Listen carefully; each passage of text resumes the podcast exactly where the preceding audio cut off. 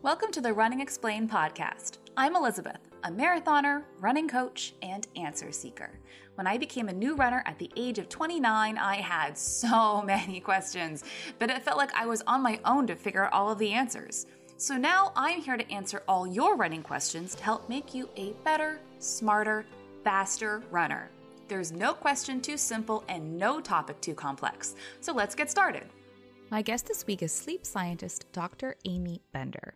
Now, not only is Dr. Bender a sleep scientist, she is a scientist who studies sleep specifically in the context of athletes and athletic performance. She is a sleep scientist for athletes. And hey, guess what? You are a runner, you are an athlete. And it was very cool for me when I was just doing some research about sleep and athletic performance, mostly in the context of not sleeping enough and how that impacts athletic performance, to see Dr. Bender's name as an author or co author on so many of the studies that I was seeing in my research. And so I was very excited that she agreed to come on the podcast today. She is full of information, as you would expect, about sleep, like education about sleep, the things we need to know, the things that maybe we think we know about sleep, but don't actually know about sleep, how important sleep actually is, and what you can do to help get good sleep, more sleep, enough sleep in your life to be a better runner and just kind of a better, healthier person overall. Dr. Amy Bender, welcome to the show. I'm very excited to have you here. Thanks so much for having me. I'm excited to be here too. So, before we dive into your area of expertise, um, tell us a bit about your background, your athletic history, how you ended up as being a, a, a literal doctor, a PhD who studies sleep and sport. Yeah. Um, well, I've been an athlete all my life. So I just played multiple sports during high school. I ended up uh, playing college basketball.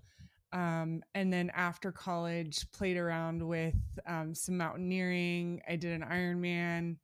Um, and yeah, and currently I'm I have three kids, so it's a bit harder to do more of those crazy endurance activities. But uh, enjoy skiing and hiking and live in Calgary, which is close to the Canadian Rockies. So it's a nice area to be in. Um, and then, yeah, I just had a passion for sport and knew that I wanted to combine that with sleep because there wasn't a lot of expertise in that area.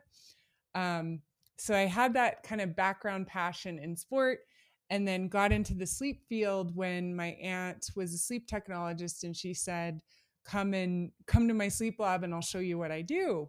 And it was just really fascinating to me to see all of the signals on the screen, you know, all of the electrodes hooked up to the scalp and the eyes and the muscle activity, and then monitor, monitoring respiratory events.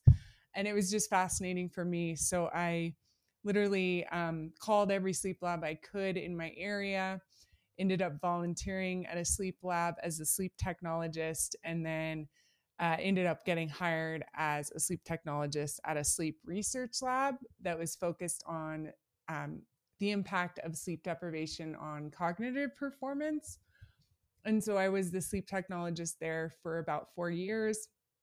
And then I uh, felt, you know, like I love the research, but as a sleep technologist, you can't really control what experiments you want to run. So I knew I had to get further education. So I got a master's and a PhD in experimental psychology working at that same sleep lab. And after the PhD, that's where I came to the realization um, it would be nice if I could combine my passion for sport with sleep. And so I came up to Canada did a postdoc at University of Calgary working with Canadian Olympic team athletes, um, including part of the athletics team as well, and working with runners. And then um, made my way towards uh, more of the mental health side. So I was the research scientist at a counseling center, but was really missing that sleep element. Um, you know, we did a few projects on the side. How could sleep benefit mental health, but it wasn't really the focus of my role.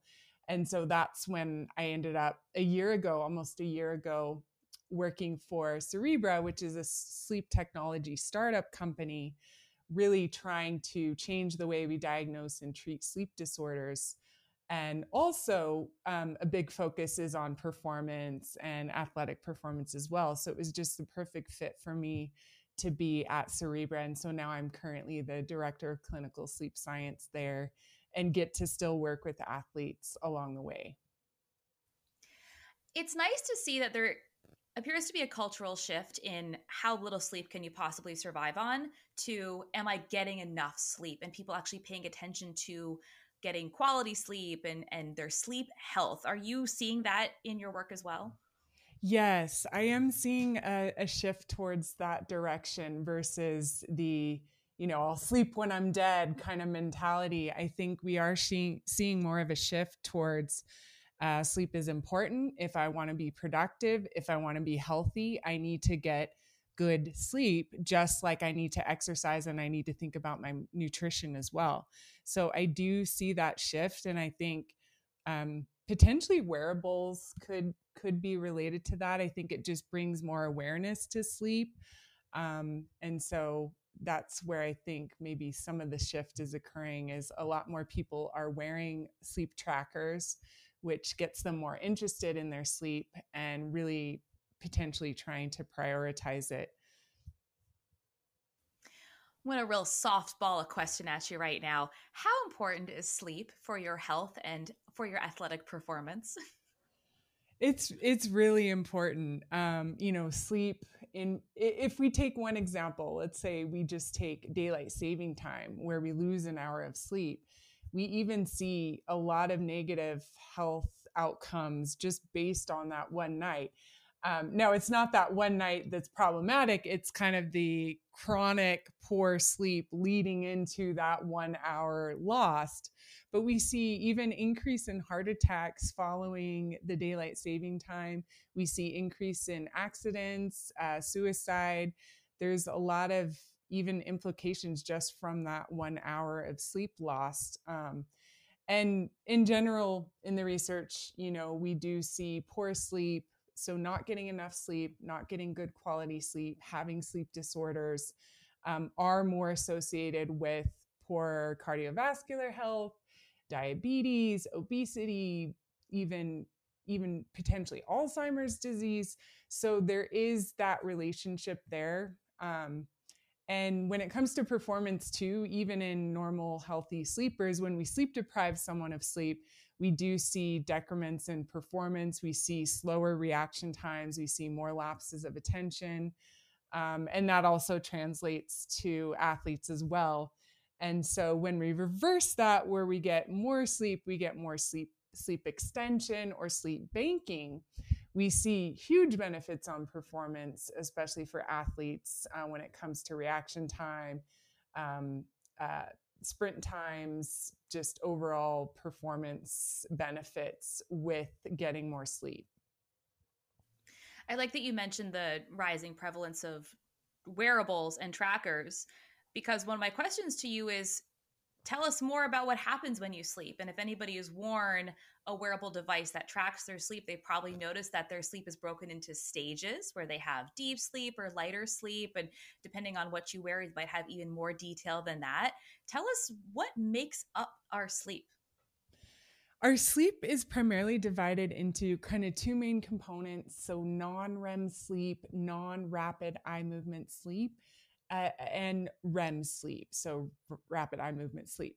Um, so REM sleep is actually a stage of sleep. So it's where you're dreaming, um, you know, you have those rapid eye movements, your muscles are paralyzed, so you're not acting out your dreams, um, and is involved in learning and memory processing and that kind of thing. Um, it takes up about 25% of our sleep time across the night. Uh, but we also have non REM sleep, which is made of three different stages. So, non REM 1, which is the lightest stage of sleep, non REM 2, which takes up about 50% of our sleep time, and then non REM 3, which is the deepest stage of sleep.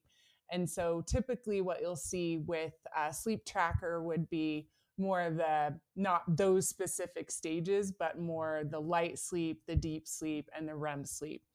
Um, the accuracy of the trackers can be a problem. Um, you know, I think, as I mentioned, it brings awareness to sleep and how important it is but a lot of people get fixated on the accuracy and are troubled by the fact that oh no it looks like i only got 10% rem sleep or 10% deep sleep and they're very troubled by by that but i think we do have to question the accuracy of those wearables and what we see in the research is that those wearables are pretty good when it comes to uh, total sleep time sleep duration um, the time you're in bed, those kind of things, but they don't do a very good job when it comes to um, relating to those different sleep stages.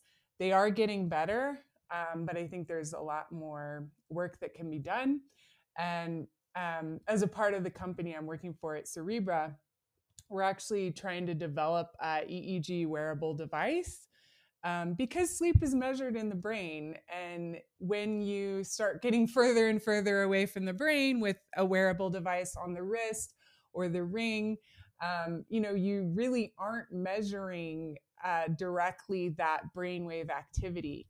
So again, um, yeah, it's something I think I think the technology is certainly improving, um, but to be cautious of interpreting those results as is. Another reminder to not be married to whatever your watch says. Take it with a little grain of salt, or maybe, depending on what you're wearing, a, a large hunk of salt. Um, when we talk about the different stages of sleep, and there has to be a stage that is stages that are correlated with different things like you said rem sleep is when dreaming occurs i know that i've had nights of sleep where yeah technically i slept but i did not wake up feeling restored or refreshed. Are there it sounds like they're all important in different ways and different things happen in those different stages of sleep. For athletics because this is a running podcast for performance and for what we're trying to optimize here is there one stage that we really if we're not getting enough of that stage it could be a problem yeah i mean this is a good question and i think it really is hard to control the distribution of these stages um, so, for example, deep sleep, that's where growth hormone is released. This is really important for athletes. Um, you know, so however, typically deep sleep is uh, conserved. So, if deep sleep is occurring in the first half of the night, so as long as you're getting, you know, four or five hours of sleep, you're going to get most of the deep sleep that you normally would. So, that wouldn't really be too big of a concern. Um, However, with a runner, for example, you know, there may be an early morning workout and it seemed plausible that you might be missing out on a lot of that REM sleep, which is important. So, REM sleep, uh, I didn't mention that non REM to REM cycles occur in about 90 to 100 minutes. And when you go through the first uh, part of that cycle, your REM period is actually very short at the beginning of the night but as the night goes on, the REM periods get longer and longer and longer. And so, um, what we see is if you cut your sleep short, that you would likely to be missing out on a bunch of that REM sleep. And, you know, REM sleep is important for procedural memory. So if you're learning a new task, um, you know, it, that has been linked with REM sleep. Um, but yeah, in general, I think it's more practical to kind of think about trying to get the minimum, or sorry, well, try to get the minimum amount of sleep, which for an adult would be seven hours to nine hours is the recommendation. So trying to hit that minimum. And then um, also trying to improve the quality of your sleep, which uh, you know, may improve some of that deep sleep in the end, may end up helping you feel more refreshed. Um, so it's not necessarily just about the quantity, it's also about the quality and potentially the timing as well. So I, we can dive into all those areas if you want. let's talk about quantity first. Let's start let's start broad and then narrow in.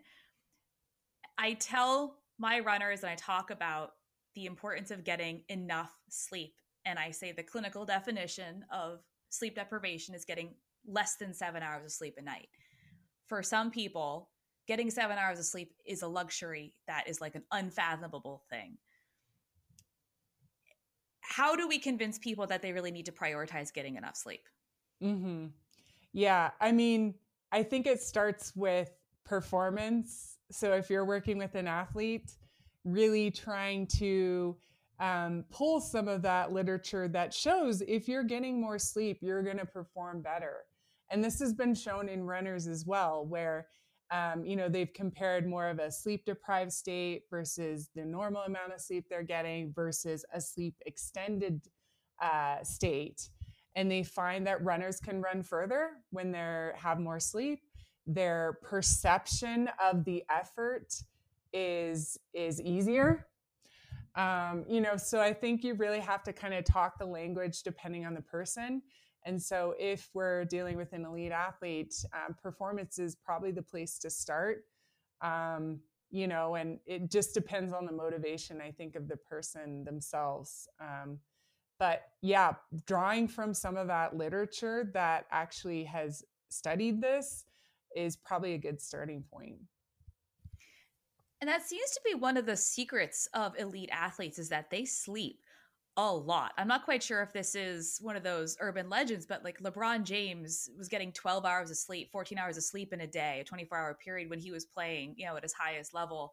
That's the thing. That's what allows you, your body to handle all of the stress that you throw at it when you're doing these very demanding endurance and physical activities.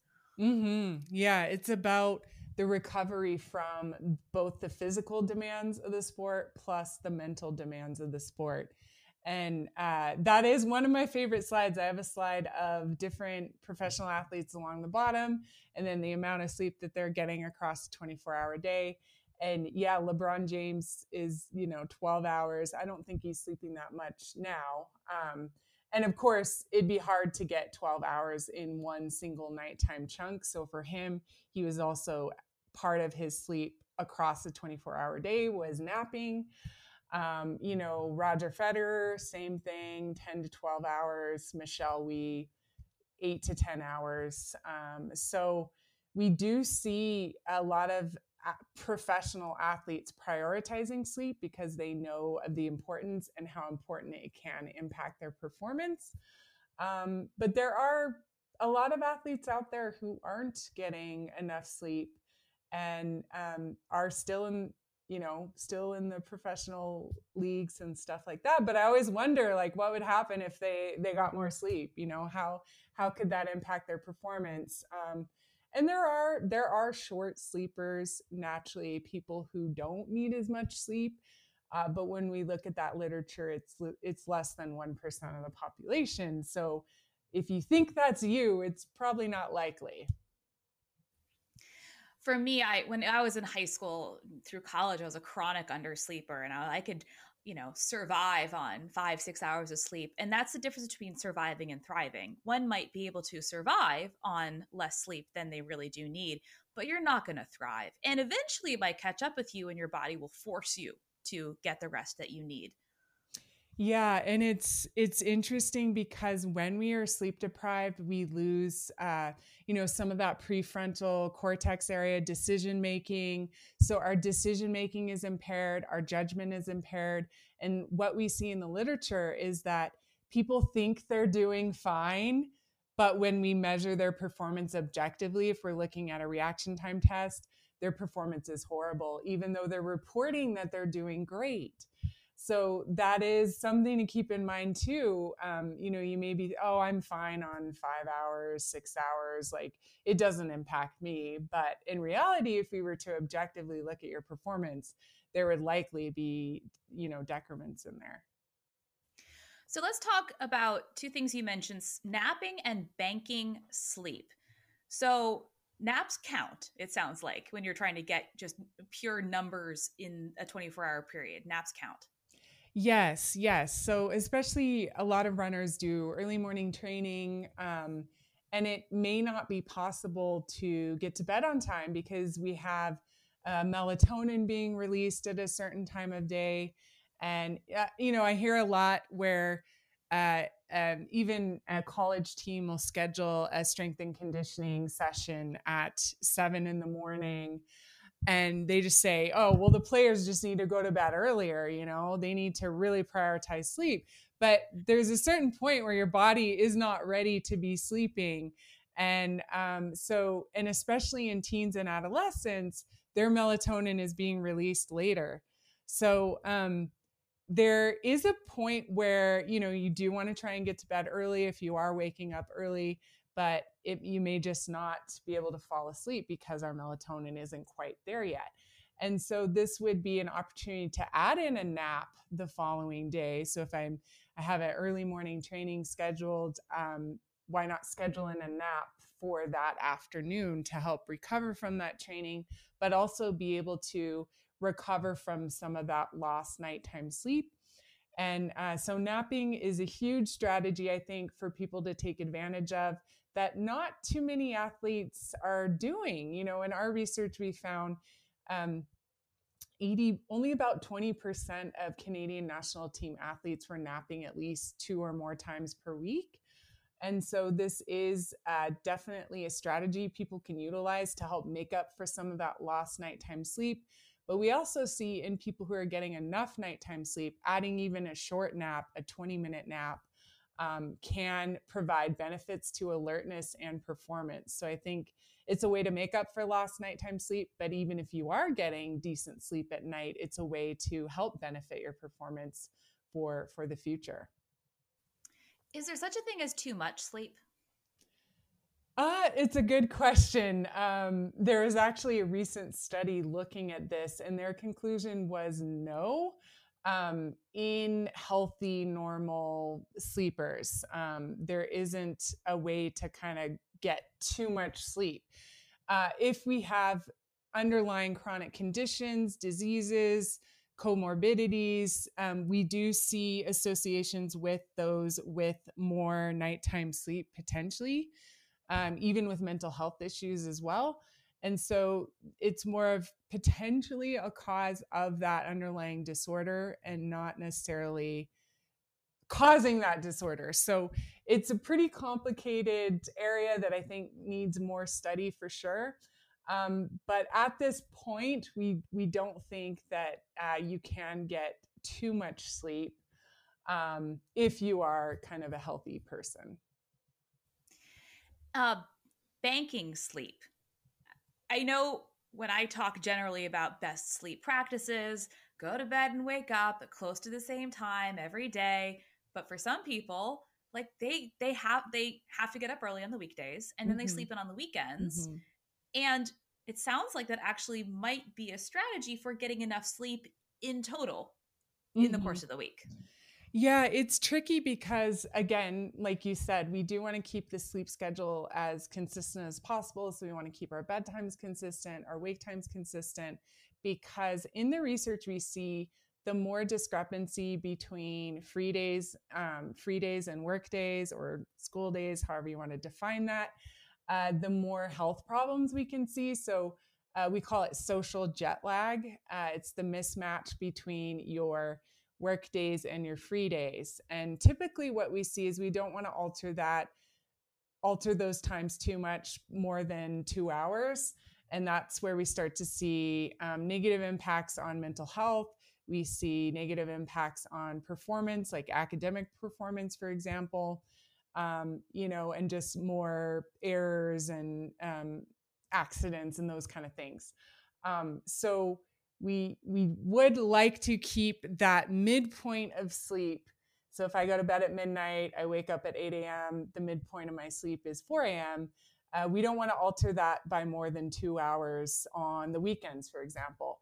So that's something for people to keep in mind. Um, we don't want to sleep until noon on the weekends if I'm getting up at 6:30 a.m. on the weekdays because our brain and our body just does don't know when we should be awake and when we should be asleep. Uh, so it starts to create some of those health issues.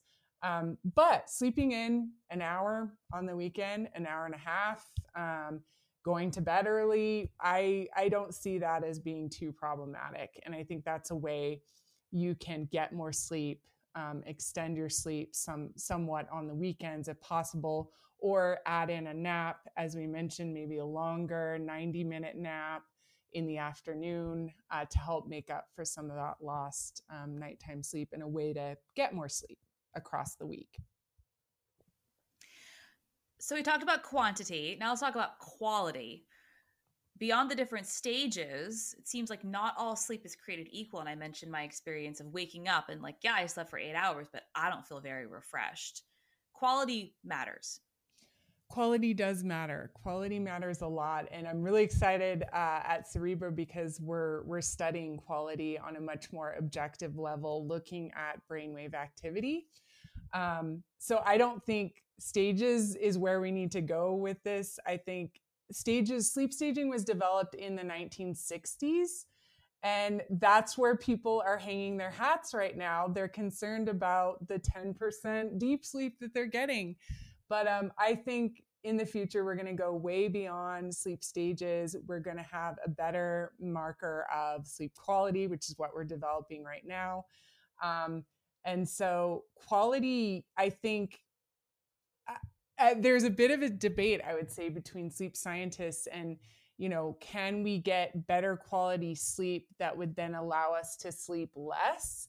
I'm kind of in that in that camp a little bit. Um, there are a lot of sleep scientists that would disagree with me. They say, you know, no, we need we have a set sleep need. We need to fulfill that need, and um, you know, we won't be able to get rid of that need by getting better quality sleep. So there's a bit of a debate, um, but we do see, especially with uh, when we go back to the consistency when we're comparing two different groups that are getting the same amount of sleep, um, those who are more consistent have better quality sleep and actually perform better, even though both groups are getting the same amount of sleep. So, um, it is it is something to keep in mind and improving sleep quality could be things like limiting your caffeine intake so obviously if i'm going to take a, a pre-workout at 6 p.m. that has a ton of caffeine in it, that's going to impact my sleep quality at night. So we have to be concerned about those things. We have to be concerned about um, looking at bright screens right before bedtime because that could impact our sleep quality.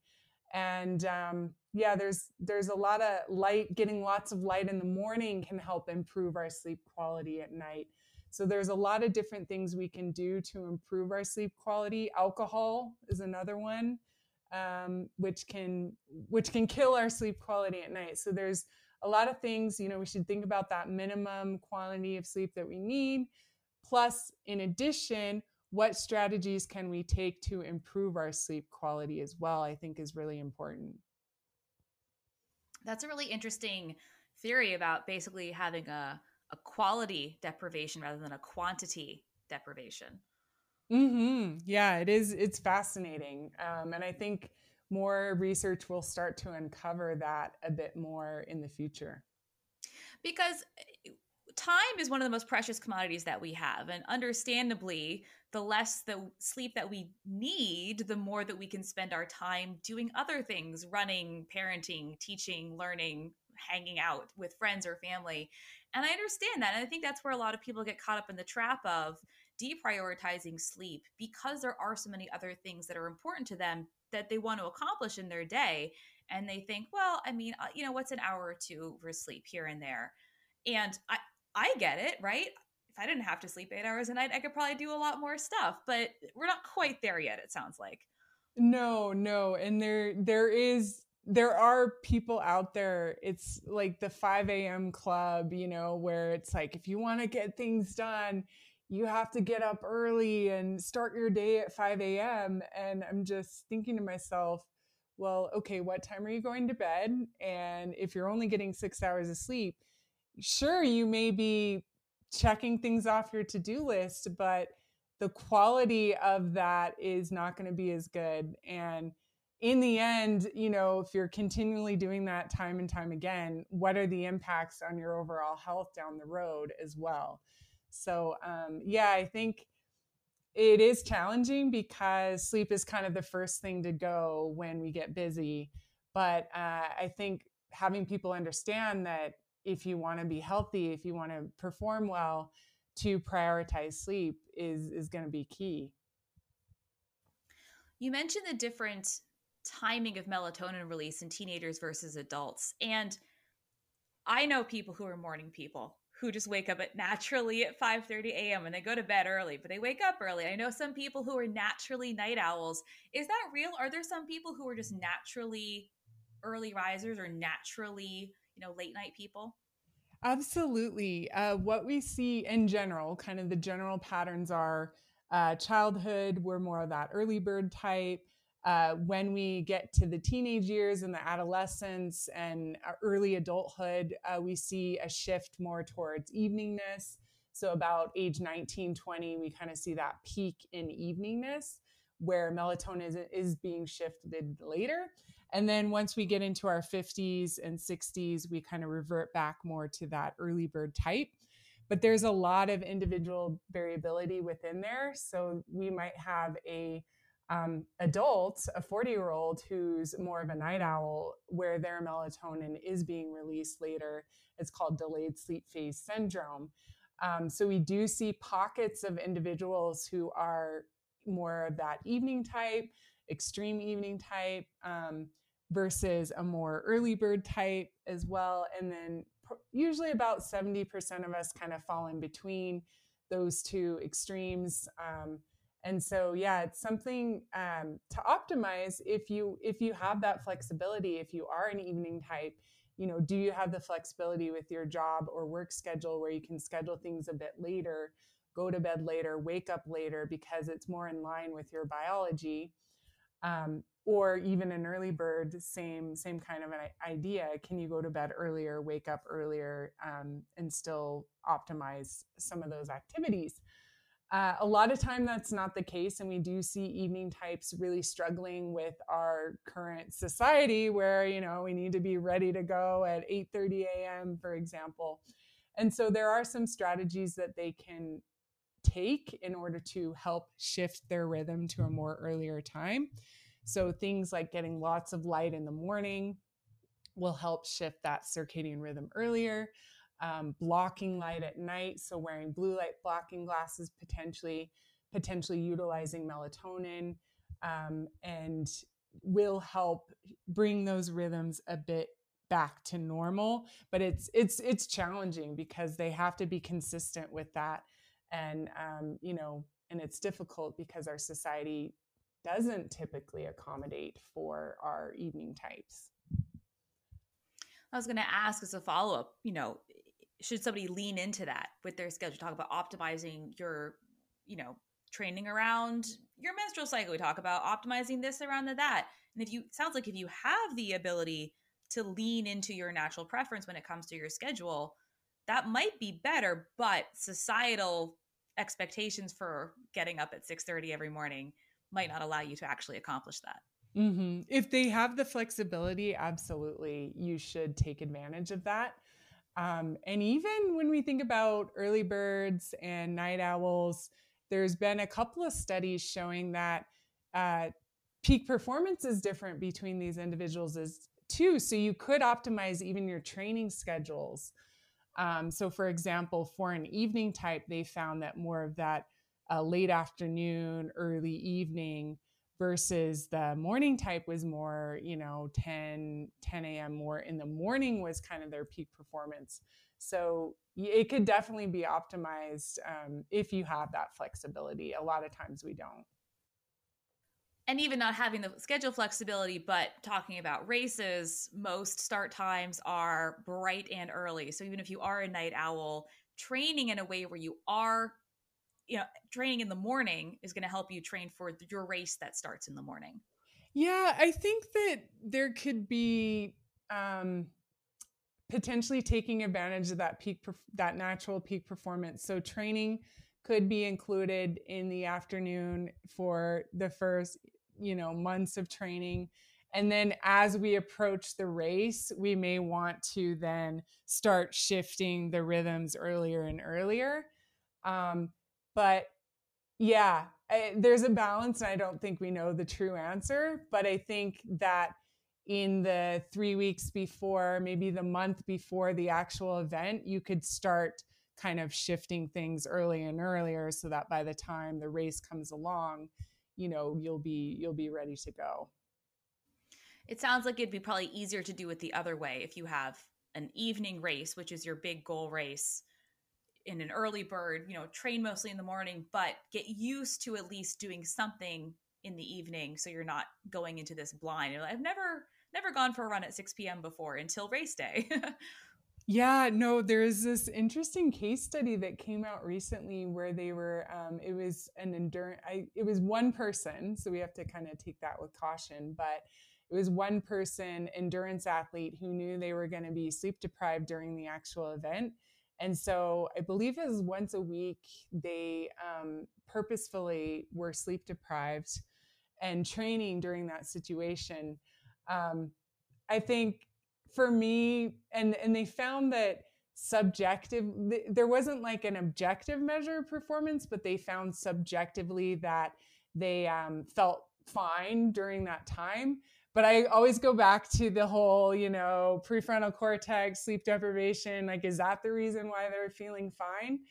Um, so this, I, am to dive deeper into this case study because I want to, I want to check it out. Um, but currently, I, I kind of disagree with their conclusions that that this strategy should be done.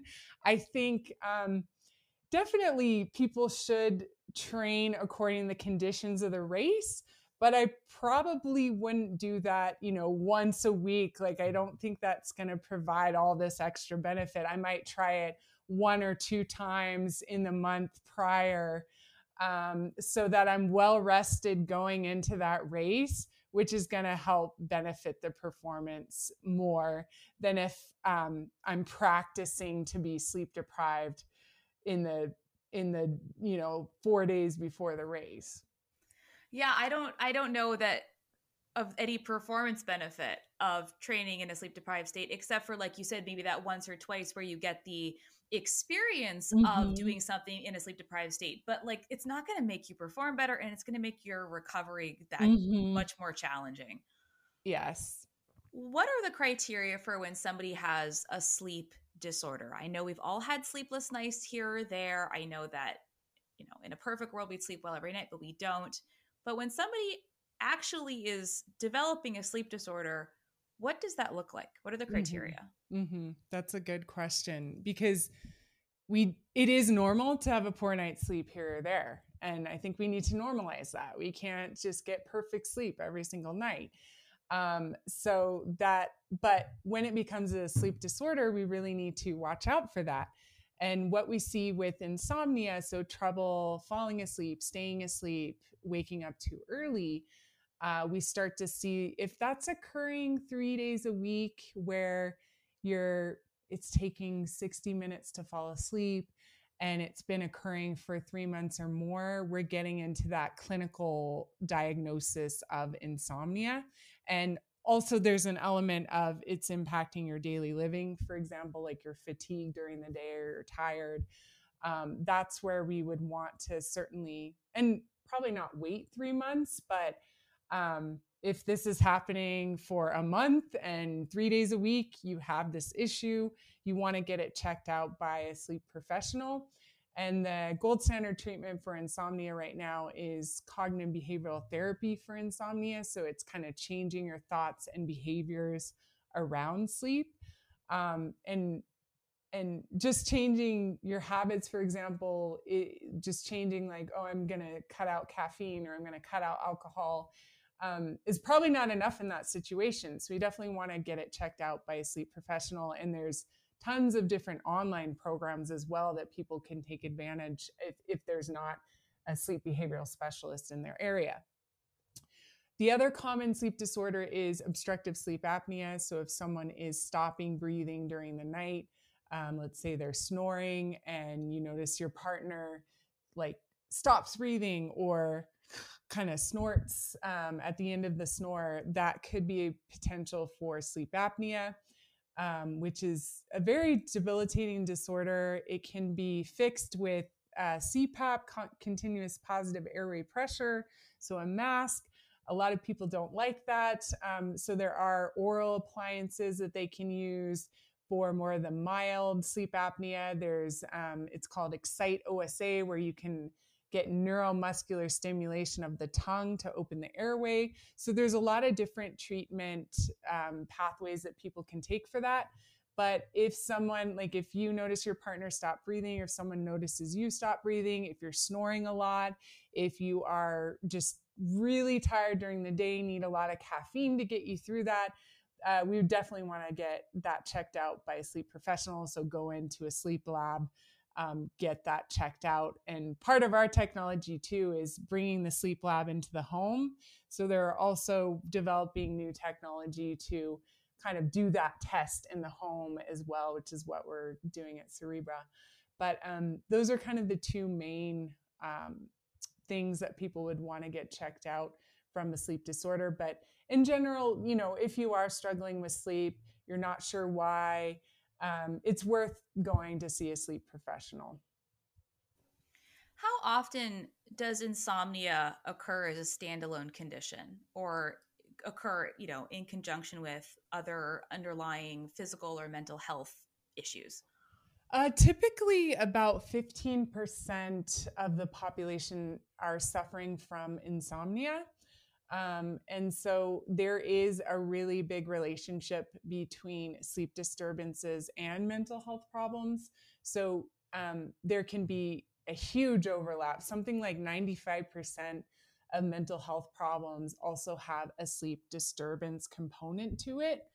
Um, and so that's why I was really interested in how can we optimize sleep to improve mental health. Um, you know, so that is definitely kind of an up and coming area as well. Is um, since a lot of these mental health problems have a sleep disturbance component, if we fix that sleep disturbance, does it then improve the mental health? And we do find that to be the case. So, if anybody's listening to this and saying, like, okay, this all makes sense. I know I need to get more sleep, but I just really have trouble falling asleep some nights before they go ahead and you know invest time and resources. I know you're in Canada and the US getting into a sleep lab is probably a, a pricey uh, venture and somebody who might want to try some at-home solutions first. You talked about this through the episode a, a bit how do we optimize our nighttime routine or best practices for making sure that we are getting good quality sleep? Mm-hmm. Yeah, we haven't talked uh, about uh, the pre sleep routine, which is important, and also the sleep environment. Uh, so, the pre sleep routine, it helps just prepare your brain and your body for sleep. And so, usually about an hour before bed, we want to put away those electronic devices. We want to um, start doing relaxing activities. So, reading a paper book, stretching, taking a warm bath or shower has been shown to help you fall asleep quicker. Writing a to do list right before bedtime helps offload some of those thoughts off of your mind. Um, and even just stress man it sounds easy stress management throughout the day but uh, a lot of times you know we have a hard time shutting our brain off at night and so, what can we do during the day to help um, mitigate that? And, you know, obviously, exercise is important for that. Maybe even doing a worry journal during the day if you're more of that uh, anxious type. Um, doing more of a worry journal will help kind of get some of those worries off of your mind. Uh, the to do list, and then also breathing techniques as well. So, in progressive muscle relaxation, and the 478 breathing technique, which I really like, where you breathe in for four seconds, you hold your breath for seven, you breathe out for eight, and you repeat that four times. Um, so you're breathing out longer than you're breathing in, which helps activate the parasympathetic nervous system. Um, so having some of those breathing techniques in your back pocket, and also even cognitive techniques. So for me, I'll do the cognitive shuffle if I'm having a hard time falling asleep. I will think of a word like bedtime, imagine all the objects that I can that start with B. So, ball, baby, bus, banana. When you can't imagine any more objects, you move on to the next letter E, eagle, egg, ear. And you just kind of keep going through each of the letters. And hopefully, you'll be sound asleep by the time you complete the letter. I've also done that with my kids where I think of a color like red and I have them imagine, you know, all the objects that they can think of starting with red and even, you know, even like a red sweater or a red table, um, those kind of things. And those can be helpful to really kind of take your mind off of ah, I'm so mad, I'm awake right now. Uh, it occupies your mind in a way that's not too challenging, but it also kind of simulates what we do when we fall asleep, which is to kind of start to imagine some of these objects. So that's kind of the purpose for that. And I'll use that in the middle of the night if I wake up, or let's say one of my kids wakes me up in the middle of the night, I'm having a hard time falling asleep. I'll start kind of a routine where I'll do the breathing technique, the four, seven, eight. I'll move on to the cognitive shuffle. And if I'm at the end of the cognitive shuffle and I'm still awake, I'll get up out of bed and only return back to bed when I'm sleepy. So that's another important element is we don't want to be laying in bed for long periods of time awake because then we start to associate our bed with being awake. And so if it's been around 20 minutes, you know, you don't want to stare at the clock, but um, get up out of bed and then only return back to bed when you're sleepy. So that's uh, an important element for that pre sleep routine, which I think can really help you uh, fall asleep quicker, but also improve the sleep quality as well. Um, and then when it comes to the sleep environment, this is an area I think where all of us can improve. And even myself, as a sleep scientist, it wasn't until I stayed at a cabin in um, Golden, BC, where it was completely dark, there was no noise, it was cool, like it was an amazing environment. And I realized right then, oh, wow, this is such a unique environment, and my environment at home is nothing like this. So I need to do some work in order to make my sleep environment at home great. And so what I did was I ended up getting blackout blinds. I got blackout shades.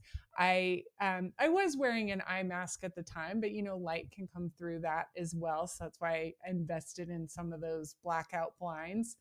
Um, and then got earplugs and you know so really trying to create a good sleep environment will provide benefits night after night after night you know so it's like a one-time investment that can really go a long way in your future sleep quality two things i wanted to ask about that i feel like i'm i'm seeing a lot of marketing around are meditation or mindfulness apps mostly, my meditation or mindfulness practices, and white noise machines. What are your thoughts on those two things for sleep? The meditation, mindfulness, I think those can be a good strategy. Um, and one of the studies I read actually that meditating in the morning actually provided better sleep quality. So you may want to play around with the timing of that. Um, but there's a lot of like nighttime meditations practices i think i think those are all are all good um, and just again play around with the timing and then the white noise machine can be um, kind of a personal preference. I think they're beneficial if they're blocking out a lot of the outside noise. So if you're in a noisy area on a busy street um, those could be useful. Um, but I would argue probably that earplugs would do a better job just because when we're asleep, we're kind of, we can be paying attention to some of these noises. And, and I wonder whether a white noise machine, if, if that really could, um, you know, if your mind could be a little bit more awake by having that noise on continuously. And so I would say for infants and babies, you know, go for it because you're not going to put earplugs in them, obviously. Um, but if you have the ability to wear earplugs, uh, even just some foam ones, you know, if you can find the right, you might need to try out a few different types. Um, those could be beneficial. I have a set of earplugs that they're called Quieton and they're noise canceling earplugs. Um, and they're they're not like the Bose where um, is a different type of noise canceling. It it does it's supposed to be healthy for healthier for you. Um, they're really expensive, but uh, the company actually sent me a sample, and I really really like them. Um, and I find that they stay in, and so I think a little bit of testing with some of these products uh, could be helpful for people. I was so I have a, a white noise machine and I live in the suburbs. It's not very loud around here. And I came across a study which basically described as you said that it might the the white noise might basically keep our nerves and engaged through the night which is not what we want to have happen. And i thought well that's really interesting.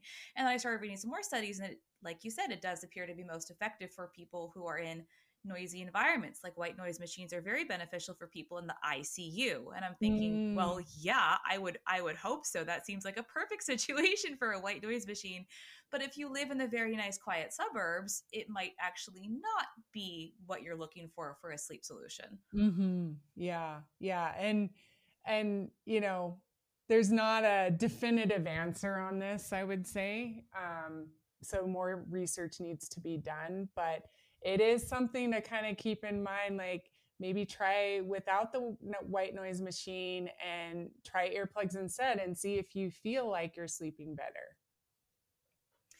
Lastly i do know a lot of people for whatever is going on in their life they are not getting either uninterrupted sleep or their sleep cycles are um, you know they have kids they're waking up multiple times maybe they have babies or just young kids or you know or they have dogs or they have a job that requires them to kind mm-hmm. of be mm-hmm. on call at all times of night what advice do you have for people who are listening to all this and going yeah i get it like look i wish i could get eight hours of sleep uninterrupted too but like hey my kid had the flu through you know five days in a row and i got four hours of sleep total what can they do to get mm-hmm. the best quality or quantity sleep possible in this specific time of their lives mm-hmm. yeah it is it is challenging and um you know we don't want to stress too much that if you don't get enough sleep you're going to die early or anything like that because there are situations where you have young kids and you're not going to get you're going to be interrupted with your sleep multiple times per night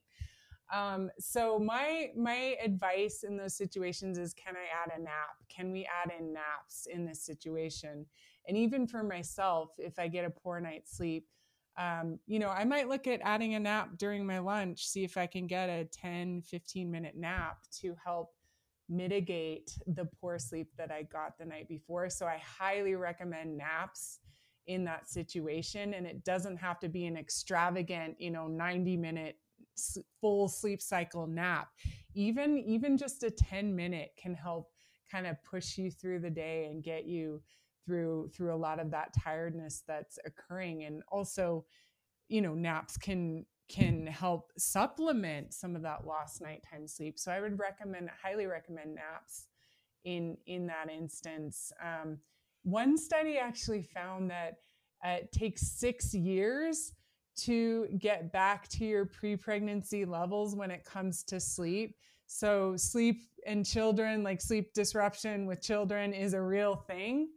Um, you know, so it is it is challenging during that time and I have three kids and my oldest is now is now 4 so I'm getting to that point where my sleep is not as interrupted. You know I'm able to wear earplugs because I don't need to be listening for a baby waking up and those kind of things um, so it is challenging for sure but I would say uh, can you add in that little nap to help in that situation and lastly, because this is, like I said, a running focus podcast, it's also normal to need more sleep when you're doing more intense forms of training. It's if you're going through a marathon training cycle, you're probably going to need more sleep than when you're in your off season.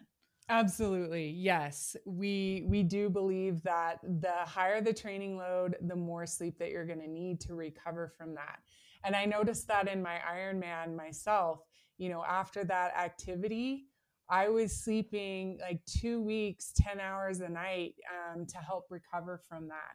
So, absolutely, as your training load increases, you know, can you be getting more sleep to help make up some of that recovery? I saw something online which I thought was probably not very scientifically accurate, but a good illustration of this is that for every number of miles you run or whatever it is that you do per week, you should add that many minutes to your sleep each night. So if you're running 45 or you're running 45 miles a week, you should try to get an extra 45 minutes of sleep a night. And I think that's probably just kind of a eh, cute, trite way to say, hey, run more, sleep more. But I like it. That's interesting. Oh, yeah. I don't, I mean, it's a good, it's a good way to think about it for sure. Um, it would be kind of a cool study to run. Would, would that actually correlate out to more miles, more, more sleep? But um, definitely a way for you to kind of think about okay i'm increasing my mileage here um, now i need to increase my sleep. Yeah i actually i posted something about that uh, months ago and somebody said where did you find that research? And i was like oh buddy this is this is basically metaphorical come on. Run more sleep more. Um Dr. Bender, thank you so much for your time. I sleep is one of those things that I get so many questions about, and I hope this has been very enlightening for the listeners to apply some of the things they've learned to their own lives and help sleep more, sleep better, um, or when when they're out of that young children phase get back to sleeping you know consecutive hours in a night um what is there anything exciting that you're working on right now in your research yeah. Um, so at Cerebra, we're working on um, looking at that sleep quality metric. We call it ORP, and we're um, we just completed a study with 20 participants um, doing 20 nights. So bringing that in lab technology into the home and studying their sleep with EEG. And we're really excited to dive into that because we tracked uh, different lifestyle factors. So, how much they're exercising, the timing of that exercise, when they're drinking caffeine, when they're drinking alcohol. And we really want to see um, do some of these lifestyle factors impact sleep quality on a much more fine grained level using our metric. Um, so, we're really excited to look into that and also see. Um, how variable is sleep quality across these 20 nights? Is it pretty stable within individuals? Or does it vary within even my own self from night to night? And how do some of these lifestyle factors impact sleep quality? Um, so I'm really excited about that to dive into that area. That sounds fascinating. That is very cool. I hope you'll keep us updated. I know you're on Instagram, but you're also, if people are interested in reading any of your papers, you are published, and I know I you have published many uh, or co-authored many papers that are available um, on PubMed or other resources for finding published peer-reviewed work. Um, and, and, do you and you travel? Sounds like you travel regularly and present um, for your job as well. I do, yeah. I'm upcoming coming up um, in a few months. I'm going to be traveling to Rome for the World Sleep meeting. Um, I travel a lot for training, different sites as well. Um, but yeah, I, I, I, was in Monaco um, presenting at the IOC prevention conference, so that was exciting. Um, but yeah, people can check me out on. Uh, I'm at Sleep for Sport on Twitter and Instagram.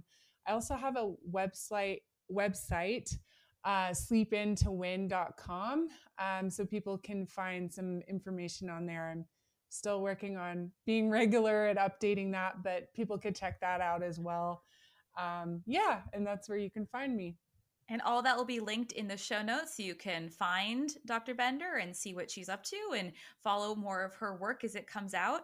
Uh, I really appreciate your time. I know I learned a lot today, and thank you for coming on. Thank you so much for having me. It's been great. And, and maybe we can do a part two down the road. Yes, with what you've learned. I, I'm really excited about what you're doing at Cerebra.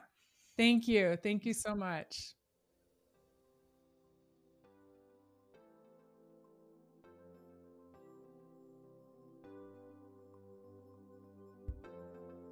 I hope you've enjoyed this episode. Don't forget, you can always find and follow me on Instagram at Running Explained. And if you're looking for a coach or a training plan, check me out. Visit my website, runningexplained.co. That's runningexplained.co. See you next time. This content is not intended to be a substitute for professional medical advice, diagnosis, or treatment. Always seek the advice of your physician or other qualified health provider with any questions you have regarding a medical condition.